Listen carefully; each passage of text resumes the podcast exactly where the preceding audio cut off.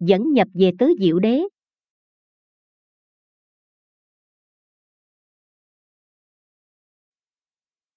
Bây giờ, chúng ta nói về giáo pháp tứ diệu đế của đạo Phật. Nghi vấn đầu tiên có thể là tại sao các chân lý này lại được xem là cơ bản nhất và tại sao sự thật là Đức Phật đã dạy những chân lý này trong tất cả các kinh điển. Để trả lời được vấn đề này, ta phải liên hệ giáo pháp tứ diệu đế với kinh nghiệm của chính ta trong kiếp người.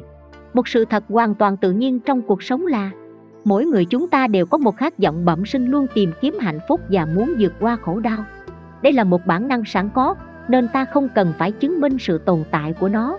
Hạnh phúc là điều mà tất cả chúng ta đều khao khát muốn đạt được và dĩ nhiên chúng ta có quyền đáp ứng sự khao khát đó. Cũng vậy, khổ đau là điều mà ai cũng mong muốn tránh khỏi và chúng ta cũng có quyền nỗ lực để vượt qua đau khổ. Nếu như sự khát khao đạt được hạnh phúc và vượt qua đau khổ là bản chất sẵn có của mọi sinh vật và cũng là một nhu cầu tự nhiên, vậy thì vấn đề là chúng ta phải nỗ lực như thế nào để đáp ứng sự khao khát đó. Vấn đề này đưa ta đến với giáo pháp tứ diệu đế, vì giáo pháp này giúp ta hiểu được mối quan hệ giữa hai loại sự kiện, nguyên nhân và kết quả. Một mặt, ta phải gánh chịu khổ đau, nhưng khổ đau không phải tự nhiên mà có, nó sinh khởi từ các nguyên nhân và điều kiện của chính nó. Mặt khác, ta được hưởng hạnh phúc thì hạnh phúc cũng có được từ những nguyên nhân và điều kiện của chính nó. Trong đạo Phật, khi nói đến hạnh phúc ta không chỉ hiểu một cách giới hạn như một trạng thái cảm xúc. Chắc chắn sự tịch diệt, trạng thái chấm dứt hoàn toàn mọi đau khổ, không phải là một trạng thái của cảm xúc, nhưng ta có thể nói rằng tịch diệt là dạng cao tục nhất của hạnh phúc. Bởi vì, theo định nghĩa thì tịch diệt là hoàn toàn thoát khỏi mọi khổ đau, nhưng trạng thái tịch diệt hay hạnh phúc chân thật lại cũng không phải tự nhiên xuất hiện hay hoàn toàn không có nguyên do. Dĩ nhiên, đây là một điểm hết sức tinh tế, vì theo quan điểm Phật giáo thì tịch diệt không phải là một sự kiện duyên sinh, nên không thể nói là nó được tạo thành hay gây ra bởi bất cứ điều gì.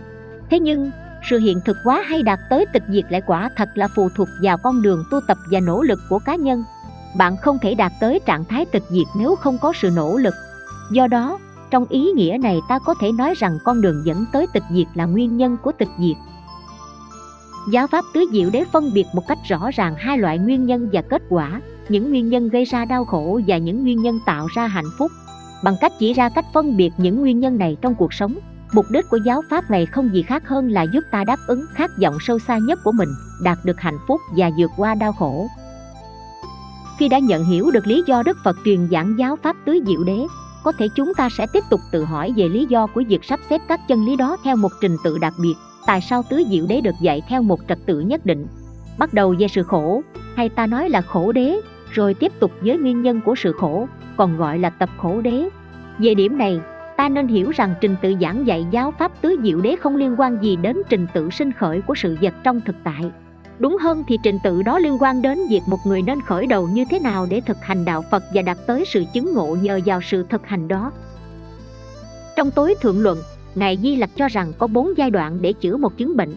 Cũng giống như một căn bệnh cần được chẩn đoán, những nguyên nhân gây bệnh cần được loại trừ, một trạng thái khỏe mạnh cần đạt tới và phương pháp chữa trị cần được áp dụng. Cũng vậy, sự đau khổ cần phải được nhận biết, các nguyên nhân gây ra đau khổ cần phải được loại trừ, sự chấm dứt của đau khổ cần phải đạt tới và con đường tô tập để dứt khổ cần phải được thực hành Ngài Di Lặc đã sử dụng sự tương tự của một người bệnh để giải thích phương cách đạt được sự giác ngộ dựa trên giáo pháp tứ diệu đế. Để một bệnh nhân được lành bệnh, trước hết người đó phải biết mình đang mang bệnh, nếu không thì sẽ không có mong muốn chữa bệnh. Một khi đã nhận biết mình có bệnh, thì tất nhiên là bạn sẽ cố tìm biết những nguyên nhân gây bệnh và những gì làm cho bệnh nặng thêm. Khi đã xác định được những điều này, bạn sẽ biết được liệu căn bệnh có thể chữa khỏi hay không và bạn sẽ khởi lên ước muốn được khỏi bệnh. Thật ra cũng không chỉ đơn thuần là một ước muốn, vì một khi đã nhận biết được các điều kiện đã dẫn đến căn bệnh, niềm khao khát được khỏi bệnh sẽ càng mạnh mẽ hơn nhiều vì sự nhận biết đó mang lại cho bạn sự an tâm và tin chắc rằng sẽ vượt qua được căn bệnh. Với lòng tin chắc đó, bạn sẽ sẵn lòng dùng đến tất cả các loại thuốc men và phương pháp điều trị cần thiết. Cũng giống như vậy, ngay từ đầu niềm khao khát được thoát khỏi, sự khổ đau sẽ không sinh khởi trừ phi bạn nhận biết được là mình đang đau khổ.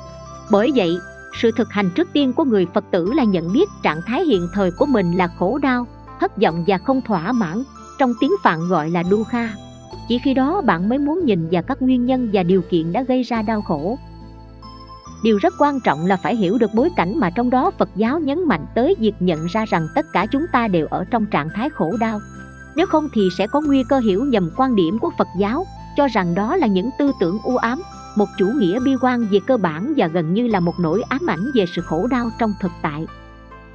Lý do mà đức phật hết sức nhấn mạnh vào việc phát triển một hiểu biết sâu sắc về bản chất của khổ đau là vì còn có một khả năng thay thế, có một lối thoát, và chúng ta thật sự có khả năng tự giải thoát khỏi mọi khổ đau. Đây là lý do vì sao việc nhận biết được bản chất của khổ đau là hết sức thiết yếu.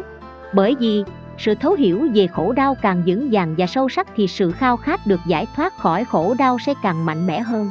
Do vậy, sự nhấn mạnh của phật giáo về bản chất khổ đau nên được nhìn trong bối cảnh rộng hơn như thế, với sự đánh giá cao về khả năng hoàn toàn giải thoát khỏi khổ đau.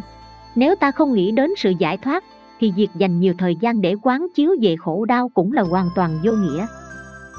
Chúng ta có thể nói rằng, hai loại nguyên nhân và kết quả mà tôi vừa đề cập trên đây một mặt chỉ đến tiến trình của những chúng sinh chưa giác ngộ, liên quan đến chuỗi nhân quả giữa khổ đau và nguồn gốc của nó. Mặt khác lại chỉ đến tiến trình của những chúng sinh giác ngộ, gắn liền với những liên kết nhân quả giữa con đường tô tập và sự tịch diệt hoàn toàn. Khi đức phật diễn giải chi tiết về hai quá trình này, ngài đã chỉ dạy giáo pháp về thập nhị nhân duyên, trong tiếng phạn gọi là 12 niyana. Các niyana là 12 mối liên hệ trong chu kỳ của cuộc sống đi từ vô minh đến hành, hay tác ý đến thức, dân dân và tiếp tục cho đến già và chết là lão tử. Khi tiến trình nhân quả của một chúng sinh chưa giác ngộ được mô tả chi tiết, nghĩa là một đời sống trong dòng đau khổ và những nguyên nhân của đau khổ, thì trình tự của 12 nhân duyên bắt đầu từ vô minh, tiếp tục với hành, thức. Dân dân, trình tự này mô tả cách thức một chúng sinh, do nơi những nguyên nhân và điều kiện nhất định phải rơi vào tiến trình của một đời sống mê muội. Mặc dù vậy, cũng một chúng sinh đó nếu có thực hành những sự tô tập tâm linh nào đó, thì có thể làm đảo ngược tiến trình này. Và trình tự ngược lại đó chính là trình tự của tiến trình dẫn tới giác ngộ.